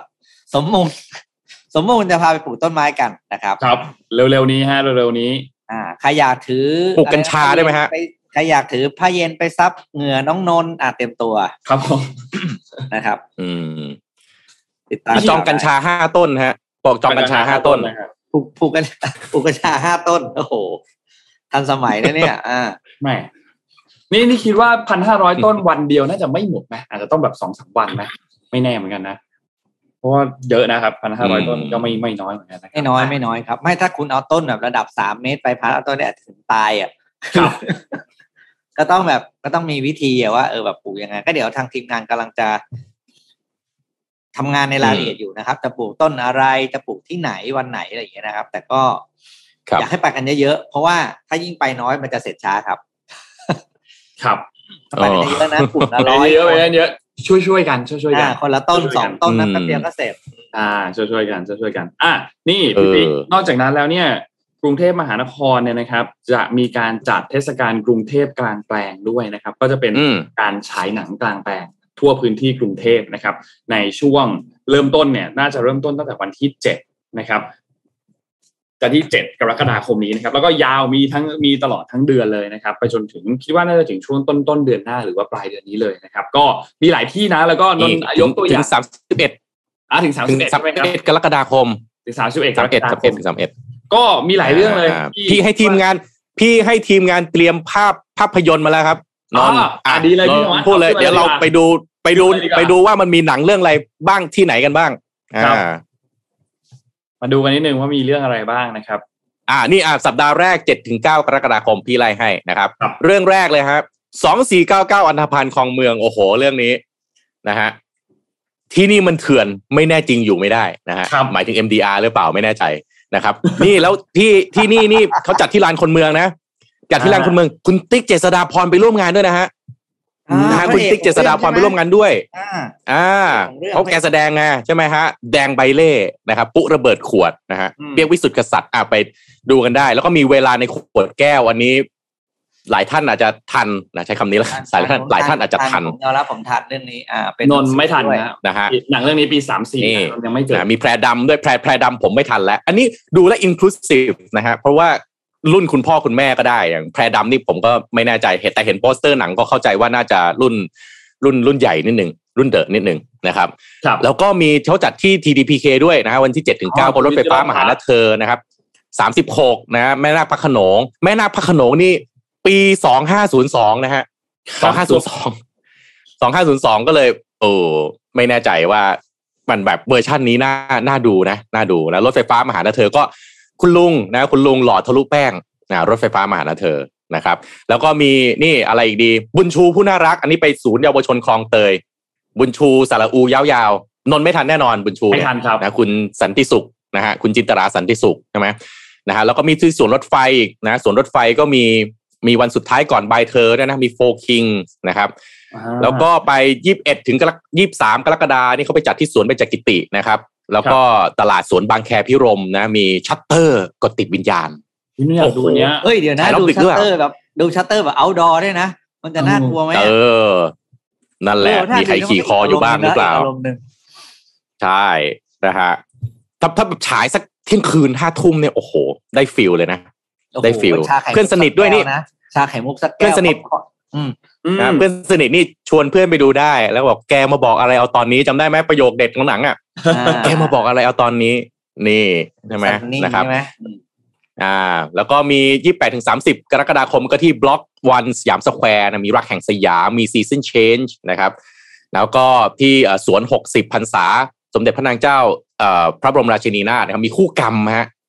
คู่กรรมนะมีพี่นาคนะครับมือปืนนะครับ แล้วก็มีสวนครัวองุ่นด้วยนะที่ทองหลอนะครับอ่าสกูทาวคิงนะครับ แล้วก็เอ่อสุขุมวิทสามสิบเอ็ดด้วยนะสามสิบเอ็ดกรกฎากรกฎาคมก็คิงอ่าวัน for the road วันสุดท้ายก่อนบ่ายเธอนี่อะไปดูกันได้หนังกลางแปลงนะครับอืมหายไปนานนะหนังกลางแปลงนี่จริงๆถ้าเป็นคน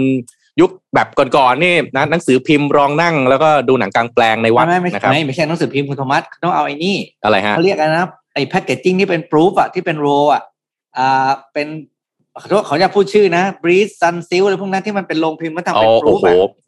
ไม่ไม่ทันแล้วเอาพี่พวกนั้นไปปูหนังสือพิมพ์หนังสือพิมพ์มันไม่กันน้ำอืมแต่ถ้าแพคเกจจิ้งที่เป็นฟลอยด์มันจะกันน้ำเขาก็จะเอาไปปู ซึ่งเราก็งงเมื่อก่อนเราก็ไม่เข้าใจว่าหามาจากไหนแต่ว่าอ๋อคือมันเป็นพวก proof สีอืมที่ว่าเขาพิมพ์แล้วเขาเหลืออะไรอย่างนี้ ไม่จะบอกว่าสองเรื่องอันนี้นอกเรื่องแล้วหลังแปดโมงละเก่งมากเรื่องนอกเรื่อง แม่น้ำพระโขนงเนี่ยนะถ้าให้อินสุดๆเลยนะคุณโทมัสต้องบอกอาจารย์ชาติชาติให้ไปอืมฉายที่วัดมหาบุตรตรงอ่อนนุชครับนั่นคือวัดต้นเรื่องขโอ้องแม่นาคโอ้โหครับ โอ้โห เอาจริงเลยเฮ้ยแต่วัดนั้นลานไปวัดนั้นฉายมีลานใหญ่วันนั้นมีลานใหญ่ แล้วแบบอะมีร้านไหลใช่คุณจะดูด้วยนะ แบบอินสุดแหมอื้อหือๆเพราะว่าตัวตัวป้ายตรงทางเข้าวัดเขาก็เขียนเลยว่าวัดแม่นาคพระโขนงใช่ใช่ครับเพราะสิ่งที่บอกสิ่งที่เห็นจากโครงการนี้เลยเนี่ยคือแบบ เฮ้ยจริง ๆ แล้วเนี่ยแหม่ ถ้าจะทำอะไรก็ทำได้นะกรุงเทพอะ ครับที่ผ่านมาทำไมไม่มีอะก็ผมว่าขาดไอเดียสร้างสรรค์นะพูดตรงๆเลย เพราะว่าคนที่อืมมาดูอันเนี้ยคือคุณสังสารนนท์หวังสร้างบุญอืมคุณสารนนท์เนี่ยอายุสามสิบสามสามสิบสี่อ่าเอง แล้วก็อ่าอยู่กับนะอยู่กับอะไรอะอยู่กับไลฟ์สไตล์คนกรุงเทพก็รู้ว่าคนกรุงเทพบางทีก็ไม่ได้ต้องการอะไรวิลิศมาหราหรอกอืมอืมเออนะความสุขแบบง่ายๆเงี้ยจูจูงมือแฟนไปนั่งดูหนังกลางแปลง ต้นทุนก็ไม่สูงแต่มีความสุขจะตายจริงๆนะครับผมจะเล่าต่อให้ฟังเลยคือเรื่องของไอ้หนังกลางแปลงเนี่ยที่ต่างประเทศที่อังกฤษเนี่ยอ่าที่ Camden Road เนี่ยมันเป็นธุรกิจที่ใหญ่มากเลยครันะบคุณโทมัสไปเสิร์ชผมเคยเขียนเพจไปสามสี่ปีก่อนแล้วเขาเรียกเขาเรียกเอ่อ back backyard cinemaก็คือการเอาหนังกลางแปลงนี่แหละครับไปถึงแต่ว่าเขาไม่ได้ให้เราดูกับพื้นนะเขาขนโซฟาแบบเหมือนคุณคุณโทมัสขนโซฟาดูหนังเก้าอี้ ที่คู่ละพันในโรงหนังอะ แต่ไปวางที่กลางแปลงไปวางที่ที่ outdoor อืมแล้วก็จัดเต็นท์จัดไฟสวยงามแล้วนะเขาเรียกเขาเรียกเอ่อ backyard cinema เป็นธุรกิจใหญ่โตมาก แล้วก็ทำได้ดีจริงๆเครื่องเสียงจัดเต็มทุกอย่างเพียงแต่ว่ามานั่งดูหนังเหมือนสวนหลังบ้านกันคอนเซ็ปต์มันคือเหมือนเปิดสวนหลังบ้านให้คนดูหนังมีแล้วแบ็มันกก็ยาร์ดขยายมีมา drive เป็น thru ด้วยนะ ขับรถอ่าไปนั่งดู ใช่ไหมแล้วก็สใช่วีทใช่กับแล้วแฟมันนพัฒนามันเป็นพัฒนามันเป็นเอ่ออะไรนะ drive thru cinema อืม คือจริงพวกเนี้ยทำนะแล้วมันเออทำให้เกิดเศรษฐกิจใหม่อะพ่อค้าแม่ค้าขายของก็ขายได้ใช่ไหมครับกิจกรรม คือไอ้ร้านว่างๆแทนที่จะไร้ประโยชน์เอาคนไปนั่งมั่วสุมแว้นนั่งคุยกันก็เอามาทำให้มันเกิดประโยชน์ แล้วอย่างเงี้ยมันจะขยายผลต่อไปไอเดียอืมใหม่ๆ จะเกิดอาจเกิดเป็นกิจกรรมกีฬา กิจกรรมงานศิลป์ใช่ไหมครับ การเอาเป็นสตรีทโชว์พวกเนี้ยผมคิดว่านะ แล้วมันดึงให้คนออกจากบ้านพอคนออกจากบ้านเศรษฐกิจมันก็ขับเคลื่อน ครับอืม นี่เราอยู่เมืองเดียวกันปะเนี่ยคุณสมบัติ Creative แล้ว economy เราอยู่เมืองเดิมปะเนี่ยอืมอะอะไรนะครับพี่ไปปิ๊กนะเราหรือถามว่าเราอยู่เมืองเดิมหรือเปล่า เราย้ายเมืองอยู่หรือเปล่า เราอยู่เมืองเดิมหรือเปล่าโหแซะเจ็บนะเนี่ยอืมเอออยากให้มันเป็นออะย่างนี้แต่ก็อะไรที่ดีๆ แล้วก็สนับสนุนนะ สนับสนุนเนาะเพราะว่ามันต้นทุนไม่สูงอะ แต่ว่าความสุขเทียบกับต้นทุนเนี่ยโอ้โห นะ ได้เยอะเลยนะฮะรอติดตามเลยรอติดตมหวังว่าจะมีคู่รักเกิดขึ้นในในในงานหนังกลางแปลงด้วยนะ พาไปดูและสารภาพรักกันอะไรอย่างงี้โอ้ยโรแมนติกนะครับ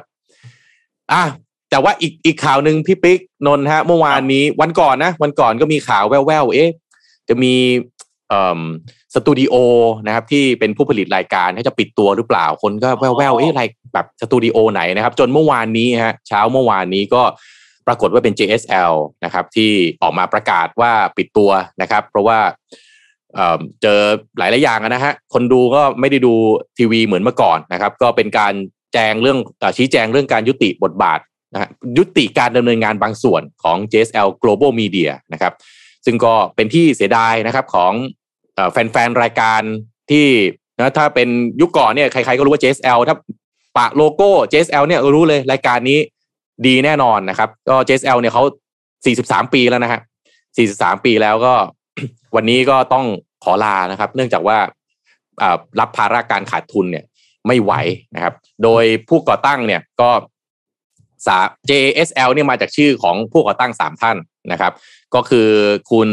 ลาวันกันชาตินะครับ คุณจำนันสิริตัน แล้วก็คุณสมพลสังคเวชนะครับ ก็เนี่ยผู้ก่อตั้งสามท่าน แล้วก็ใช้เวลามา 43 ปี รายการของ JSL เนี่ยนะครับ ก็ถ้าย้อนกลับไปนะ หลายท่านอาจจะทันนะครับ อย่างเจาะใจนี่ JSL นะครับ เจาะใจนะฮะยุทธการขยับเหงือกอ่านนท์ทันไหมยุทธการขยับเหงือก ไม่ทันครับพี่ปิ๊กรุ่นเรานี่ต้องทันนะยุทธการขยับเหงือกเจาะใจเมื่อก่อนเราเนี่ยทันนะราชการทันเกาะจอเลยนะมีคุณคุณเปิ้ลใช่ไหมเสนาเปิ้ลใช่ไหม อ่า เสนาทั้งหลายเนี่ยแหละก็คือมาจากเสนยุทธแหละการขยับเหงือกมจรายการนี้แหละยุทธการนี้แหละอ่า คุณโน้ตอุดมนี่ก็ยุทธการขยับเหงือกเก่า อืมใช่ไหมฮะ อ่า มีเจาะใจนะ ถ้าตอนนี้เอาตอนนี้ก็มี perspective ใช่ไหมฮะ มีรายการกว่าจะโต มีคนค้นคนนะฮะดีมีดีนะไม่คู่ไม่รู้ใครนะครับ มาไลไฟเตอร์ อันนี้คือรายการในปัจจุบันนะนะครับ แต่ถ้าย้อนไปอดีตเนี่ย จันทร์กระพริบ พี่พี่ปิ๊กทันแน่นอนอะจันทร์กระพริบเมื่อก่อนดังมากนะ ทุกวันจันทร์นะทุกคนก็จะอ่าพี่ตุ้มจะรอดีรอดูใช่นเอ่อนนท์ทันไหมฮะรู้จักไหมฮะจันทร์กระพริบนนท์รู้จักไหมไม่คุ้นเลยครับ ไม่คุ้นถ้าคุณเลยนี่รับแปลกครับถ้าคุณนี่แปลกเออเออเสียดายนะครับ ก็ลาจอไปเป็นรายอีกากรทอล์กแรก ๆ เลยของบ้านเราจัดกับพิมพ์อืมอืม ใช่ครับอะก็นะแล้วก็ราดยการรพิวัตรอ่าพิธีกรคู่ ใช่ครับ เออนะนะก็มีความเปลี่ยนแปลงนะตามครับการเวลาเนาะตามการเวลาค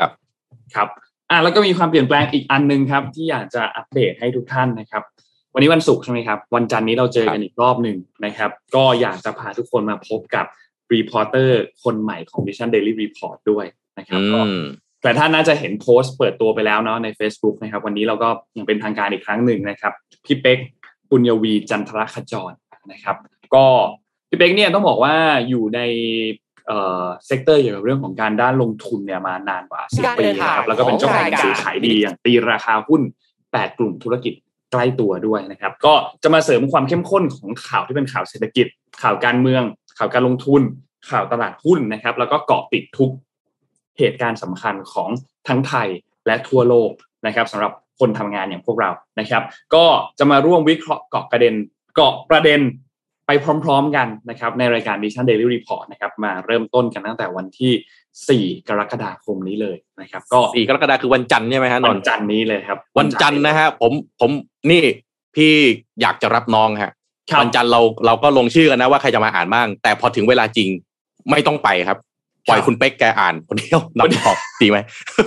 ไม่ดีโหดไว้นะไม่ดี โหดเลยนะล้อเล่นนะฮะล้อเล่นนะคนคุณเป๊กล้อเล่นนะฮะก็รอติดตามกันได้เลยวันจันทร์นะครับพบกับพี่เป็กนะครับ แล้วก็น่าจะมีนี่ข่าวอัปเดตข่าวสารข้อมูลต่างๆ ที่น่าสนใจใครที่เคยติดตามเอ่อเพจของพี่เป็กเนี่ยก็ต้องบอกว่าจะมีข้อมูลดีๆ เพียบเลยนะครับ แล้วก็ค่อนข้าง practical นะครับ ก็รอติดตามกันได้เลยนะครับอ่ามีดีแน่นอนฮะถ้าเป็นผู้ประกาศของ MDR ได้นี่ต้องมีความรู้นะฮะแล้วก็คุณเป๊กนี่เป็นเอ่อ มุมมองในเรื่องการเงินการลงทุนนะซึ่งปัจจุบันนี้เรียกว่าเราทุกคนเนี่ยโดยเฉพาะผู้ฟัง NDR ของเรานี่สนใจในเรื่องนี้มากๆนะครับ ก็จะได้มุมมองนะฮะจากคุณเป๊กในเอ่อการนะมาร่วมทีมกันกับเรานะครับ ก็ยินดีต้อนรับนะฮะเดี๋ยววันจันทร์นะฮะวันจันทร์รอต้อนรับคุณเป็กนะฮะด้วยการที่เราไม่มาให้คุณเป็กอ่านไม่ใช่เราล้อเล่นนะฮะเซอร์ไพรส์เลยนะฮะเซอร์ไพรส์เลยอย่างนั้นเซอร์ไพรส์กันเลยทีเดียวนะฮะครับผมอันนี้ปิดท้ายข่าวนี้กันนิดนึงครับ พี่ปิ๊กพี่โทมัสเมื่อวานนี้เห็นครับ เครื่องบินรบของเมียนมาไหมครับอ๋อที่บินเข้ามาในเอ่อเอ่อไอไอดินแดนส่วนของไทยนะครับเอ่ออ่าดินแดนของไทย บริเวณอำเภอพบพระจังหวัดตากนะครับ ก็มีคนถ่ายภาพไว้ได้นะครับ ว่ามีเครื่องบินรบของเมียนมาเนี่ยได้บินล้ำเข้ามาในดินแดนของประเทศไทยนะครับ ซึ่งก็เป็นพื้นที่ที่เป็นเอ่อต้องบอกว่าตรงข้ามกับพื้นที่สู้รบในฝั่งรัฐกะเหรี่ยงของเมียนมา นะครับ ก็ทำให้ครับชาวไทยชาวเมียนมาที่อาศัยอยู่ในพื้นที่บริเวณชายแดนตรงนั้นเนี่ยต้องมีการหลบหนีภัยกันอย่างเร่งด่วนนะครับ ซึ่งมาบินอยู่เหนือพื้นที่บริเวณตรงนั้นเนี่ยอยู่ประมาณสักสิบสิบห้านาทีนะครับ ซึ่งทางฝั่งของกองทัพอากาศไทยเนี่ยก็ก็ชี้แจงนะครับบอกว่าได้นำเครื่องบินเนี่ย F16 เนี่ยขึ้นบินลาดตระเวนรบบริเวณแนวชายแดนแล้ว แล้วก็สั่งให้ทูตทหารในกรุงย่างกุ้งเนี่ยประสานกับทางเมียนมาเพื่อให้มีการแจ้งเตือนเกิดขึ้น นะครับ คือต้องบอกว่าเมื่อวานนี้ตอนช่วงบ่ายเนี่ยนะครับ วันที่ 30 มิถุนายนเนี่ยนะครับ ก็ตอนประมาณเที่ยงเที่ยงนี่ยเที่ยงเที่ยงบ่ายเนี่ยนะครับทหารเมียนมาเนี่ยส่งเครื่องบินรบซู 29 นะครับ บินล้ำเข้ามาในเขตไทยมาหนึ่งลำนะครับ ลึกเข้ามาในบริเวณถึง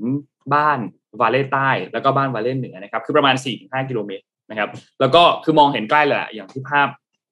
ที่ทีมงานเอาขึ้นมาให้ตรงนี้เลยนะครับ แล้วก็ค่อนข้างน่าสนใจนะครับ เรื่องนี้สำหรับการบินรบขึ้นมาในครั้งนี้เนี่ยนะครับ เพราะว่า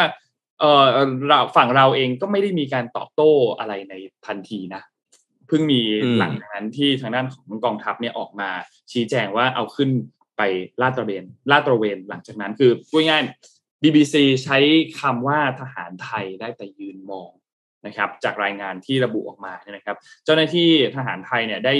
ยืนมองอยู่ตรงนั้น ไม่สามารถที่จะทำอะไรได้ แล้วก็ไม่มีเครื่องบินของไทยออกไปป้องกันน่านฟ้าในเวลาตอนนั้นนะครับ ก่อนหน้านั้นหลังก่อนหน้าที่เครื่องบินเมียนมาจะปฏิบัติการทางอากาศเนี่ยผู้สื่อข่าวมีการรายงานนะครับว่ามีเครื่องบินตรวจการของทหารเมียนมาเนี่ยบินวนมาหลายรอบ รวมถึงมีเฮลิคอปเตอร์ไปส่งเสบียงอาหารที่ฐานบ้านวาเล่ของทหารเมียนมาด้วยนะครับแล้วหลังจากนั้นก็มีเครื่องบินรบเนี่ยบิน วนในฝั่งเมียนมา แล้วก็ยิงจรวดใส่ฝ่ายต่อต้าน ก่อนที่จะล้ำเข้ามาในน่านฟ้าไทยอย่างชัดเจน ในภาพที่ทุกท่านเห็นก็ทำให้ชาวบ้านเนี่ยแตกตื่นนะครับ ซึ่งต้องบอกว่าชาวบ้านในหมู่วาเล่เนี่ยมีการเล่ามานะครับบอกว่าจากการสู้รบที่ผ่านมาหลายวันเนี่ยเครื่องบินของเมียนมาเนี่ยไม่เคยล้ำเข้ามาในน่านฟ้าเขตไทยเลย ครั้งนี้เป็นครั้งแรกนะครับ แล้วก็บางคนก็บอกว่าเครื่องบินทหารเมียนมาเนี่ยบินเข้ามาในหมู่บ้านต่ำมากบินมาใกล้กับบริเวณหลังคาบ้านใกล้มากจนน่ากลัว นะครับ ก็เป็นเหตุการณ์ที่เกิดขึ้นเมื่อวานนี้นะครับ คิดว่าวันนี้ก็น่าจะมีการแถลงมีการอะไรต่างๆออกออกมาอีกครั้งหนึ่งนะครับ เพราะว่าสถานการณ์สู้รบการแล้วก็การโจมตีทางอากาศบริเวณฝั่งตรงข้ามของฝั่งไทยเนี่ยก็มีเสียงระเบิดมีเสียงปืนมีเสียงอะไร แล้วก็ทำให้มีผู้อพยพที่ขอข้ามเข้ามาลี้ภัยเป็นจำนวนมากด้วยในช่วงเวลาที่ผ่านมาเนี่ยนะครับ ก็รอติดตามดูนะครับ ว่าสถานการณ์จะกลับมาเป็นปกติเมื่อไหร่นะครับ ก็ อืม หารไทยได้ยืนมองนะครับ อันนี้ BBC นะครับ อืม ก็อาจจะดีแล้วนะ จะได้ไม่ต้องสู้รบกันหรือเปล่า แต่ว่าแบบบินเข้ามานี่ก็ไม่รู้ด้วยเหตุผลปนใดนะก็น่าติดตามนะว่า คือบินหลงเข้ามาหรือเปล่าแต่ปกติ ก็ไม่น่าจะมีบินหลงก็คงไม่น่าจะมีนะไม่มีหลงหรอก แต่ว่าอืมเข้ามาแบบนานไหมแบบเข้ามาวนๆก็สิบแบบนาทีเก็ประมาณข้อสิบห้านาทีครับอันเนี้ยอันเนี้ยถือว่าคือเก็บข้อมูลแล้วล่ะอืม คือถ้าบินคำว่าบินผ่านบินแล้วมันก็จะฟู่แล้วก็ผ่านไปใช่ไหมครับแต่ถ้าบินบนเนี่ยมันก็คือมีมีจุดประสงค์บางอย่าง ซึ่งเราไม่รู้ว่าจุดประสงค์อะไร ใช่ นี่นนท์คิดว่าหรือว่าหรือว่าเขาช่วยขายของฮะ ก็คือบินเข้ามาปั๊บโชว์ของเสร็จปั๊บอ้าวเดี๋ยวของไทยต้องซื้อบ้างหรือเปล่า นี่ไงไทยไม่มีนะ เรามีแล้วเดี๋ยวธเออหรือเปล่ามีย่งนี้ยเหรอหรือเปล่าหรือเปล่าราป็นี่เดี๋ยวเออยังไงก็ตามในการอภิปรายไม่ไว้วางใจเนอะว่าประเด็นนี้ต้องเป็นประเด็นที่ฝ่ายค้านหยิบยกขึ้นมาพูดถึงแน่นอน นะครับอ่าแล้วก็ขอเตรียมขอเตรียมขอเตรียมความคิดไว้หนึ่งอันว่า ฝั่งรัฐบาลอาจจะตอบตอบคำถามนี้ด้วยกันบอกว่า ก็นี่ไงก็คุณไม่ให้ผมซื้อ อืมหรือเปล่านี่นี่จะบอกว่า มันจะเป็นการวางแผนแบบธรรมัดแบบ เราก็ไปบอกให้เครื่องบินประเทศข้างบ้านบินเข้ามา แล้วเราจะได้มาออกข่าวว่าเนี่ยข้างบ้านเขามีนะ บ้านเรายังไม่มีเราเราจะได้ซื้ออย่างเงี้ยอืมอันนี้เหมือนซื้อมอเตอร์ไซค์ว่าข้างบ้านมีมอเตอร์ไซค์ออ เรามีบ้างยังอะไรเงี้ยซื้อบ้างเนี่ยอ๋อนี่เดี๋ยวเราดูเราดูการชี้แจงเนาะครับอืมรอดูครับ อืมอะหมดหมดหมดหมดหมดครับวันนี้จริง ปิดท้ายแล้วกันผมปิดท้ายข่าวเรื่อง BTC ให้ๆอ่าได้ครับมาฮะเป็นราคา BTC ครับ เป็นบทวิเคราะห์จากอ่าเขาเรียกว่าสำนักงานยาชื่อยาวมากเลยนะครับเขาเรียก The MBIS Crypto Compare Digital Asset 100 Index นะครับ เป็นการวัดมูลค่าคริปโตนะครับ โดยหน่วยงานที่ออกมาวัดเนี่ยก็เขาชื่อว่า Fund Strat นะครับเขาบอกว่าราคาของคริปโตเนี่ยนะตอนนี้ที่เห็นวิ่งอยู่ประมาณ 21,300 ถึง 2,400 เนี่ยนะครับ ก็เป็นราคาที่กลางๆอยู่แต่ expected ในระยะกลางเนี่ยเขามองว่าด้วยพื้นฐานมาแล้วเนี่ยอาจจะหย่อนลงไปถึง 12,500 ถึง 13,000นะครับ โดยจะมีแนวต้านที่สำคัญก็คืออยู่ที่ราคา 17,592 เหรียญ ต่อ 1 BTC เพราะฉะนั้นเนี่ยนักลงทุนเนี่ยก็อาจใช้คำว่า เก็บเป็นข้อมูลเพื่อประกอบการพิจารณาก็แล้วกัน ว่าจะเข้าจะลงทุนจะอะไรก็ตามเนี่ย มันมีราคาของฟันสแตรตัวนี้เป็นตัวอ้างอิงอยู่ว่าเขามองว่าราคาจริง ๆ สุดท้าย จะลงไปแตะที่ราคาที่บอกนะครับ คือหมื่นสองพันร้อยถึงหมื่นสามพันโดยมีแรงต้านที่บอก ถ้าหลุดหนึ่งเจ็ดห้าเก้าสอง ก็เจอกันที่หมื่นสองห้าร้อยอืมอืมก็แปลว่าคนที่เคยซื้อยุครุ่งเรือง ผมเนี่ยแหละคนหนึ่งแหละไม่ใช่ใครนี่แหละ ตอนแรกเราก็มีที่ประมาณ ต้องมีหกหมื่นมั้งอ่าช่วงประพีมาณหคกหมื่นห้าหมื่นแปดแล้วก็มาตอนสี่หมื่นห้าอีกรอบหนึ่งนะถ้าจำไม่ผิดนะเพราะผมเลิกผมอำลาวงการว่าไม่อยากรับรู้อะไรอีกแล้วเดี๋ยวค่อยว่ากันใหม่ๆนี่ให้หมื่นต้นนี่ผมว่าก็ยังสวยนะวันก่อนผมอ่านของใครผมจำชื่อไม่ได้แล้วให้พันสองอะฮะ พันสองให้พันสองจริงเขาบอกเขารอไปรับที่พันสองเออโรเบิร์ตคิโยซากิป่ะโอ้โหไม่แน่ใจสักคนหนึ่งอะเออเออพ่อรวยสอนลูกเนี่ยรู้สึกแกบอกแกเดี๋ยวแกรอไปรับที่พันหนึ่งพันสองผมอ่านอีกทีมนตกศูนย์ไหมปะเนี่ยพันหนึ่งพันสองเลยโอ้โห อืมอืมอะก็ asset allocation ฮะคุณผู้ฟัง asset allocation สำคัญที่สุดนะครับ อย่าอย่าคิดว่า โอ้โหช็อตนี้เอารวยนะครับ เพราะว่ามันเสี่ยงการที่แบบ put all eggs in one basket เนี่ยมันเสี่ยงเสมอนะครับอืม asset allocation คือถ้าเราไม่มีความรู้เรื่องนั้นจริง ๆ ไม่มีเวลามานั่งดูนั่งมอนิเตอร์มันตลอดเวลาจริง ๆ กระจายความเสี่ยงออกไป แต่ว่าถ้าเกิดว่าเรามีความรู้เรื่องนั้นแน่นอนก็เอาแบบที่วอร์เรนบัฟเฟตเขาบอก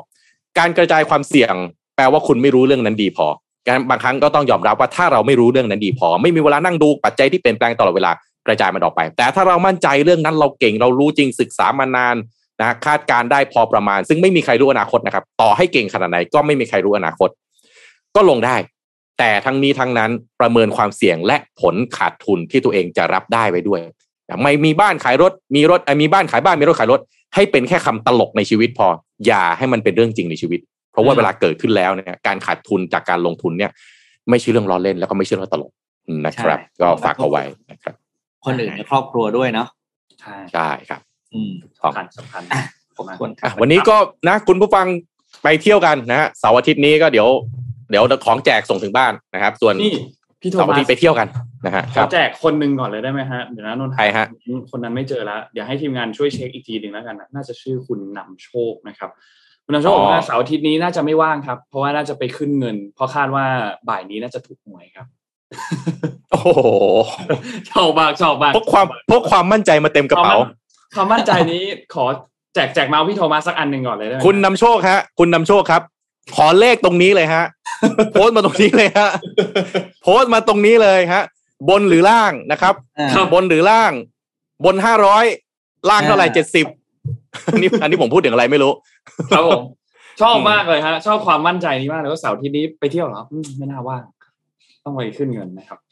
อ๋อไปขึ้นเงินวันเสาร์อาทิตย์ โอเคครับรู้กันค รับรู้กันว่าไปขึ้นเงินที่ไหนซื้อให้ทันนะซื้อให้ทันเขาเรียกซื้ออะไรนะเขาเรียกซื้อผ่านเป๋าตังค์อะหมดไปยังอะวันเนี้ยโอ้ยน่าจะหมดแล้วนะเป๋าตังค์เหรอเออน่าจะหมดแล้วนะบอกเขาเห็นบอกว่าซื้อกันเร็วมากใช่ไหมอืมขายดีมากขายดีมากแปดสิบาทนะครัแปบดสิบาท เดี๋ยวเอาเดี๋ยวผมเอาเรื่องเรื่องหวยไปคุยใน MDR ทะยานทอก็ฝากคุณผู้ฟังมาตามมาฟังกันเยอะๆหน่อยนะฮะ E- EP ที่สองแล้วนะฮะทุกวันพุธหนึ่งทุ่มตรงนะอย่าลืมนะฮะเรามีนัดเจอกัน ครับ โอเควันนี้คุยเรื่องประเด็นร้อนวันนี้ขอบคุณ SCB นะครับ ผู้สนับสนุนแสนใจดีของเรานะครับ ก็ขอบคุณ SCB มากๆนะครับ ที่คอยสนับสนุนมาตลอดนะครับ แล้วก็วันนี้มีเรื่องเกี่ยวกับธุรกิจค้าปลีกด้วยนะครับ เป็นข้อมูลจาก SCB EIC นะครับ ใครที่สนใจก็ไปติดตามฟังย้อนหลังกันได้นะครับ และขอบคุณดีน่าโทนิวน้ำเต้าหู้ออร์แกนิกหอมอร่อยดีกับสุขภาพ ให้คุณออร์แกนิกได้ทุกวันนะครับ นี่เลยเขามีสองสีนะครับ อยู่ตรงนี้เลยนะครับ มี สีฟ้านะครับ นี่เป็นสูตรน้ำตาลน้อยนะฮะแล้วก็มีสีเหลืองนะครับ ที่เป็นสูตรปกติของเขานะครับ ก็มีสองรสนะครับเป็นรสเดียวกันแต่มีสองสูตรนะครับ ก็ฝากไว้ด้วยนะครับ วันนี้ยังไงขอบคุณทุกท่านมาก ๆ ที่ติดตาม Mission Daily Report นะครับ แล้วเราพบกันใหม่อีกครั้งหนึ่งในวันจันทร์ พร้อมกับพี่เป๊ก reporter คนใหม่ของเราด้วยนะครับ วันนี้เราสามคนลาไปก่อนครับ สวัสดีครับๆสวัสดีครับ Mission Daily Report start your day with news you need to know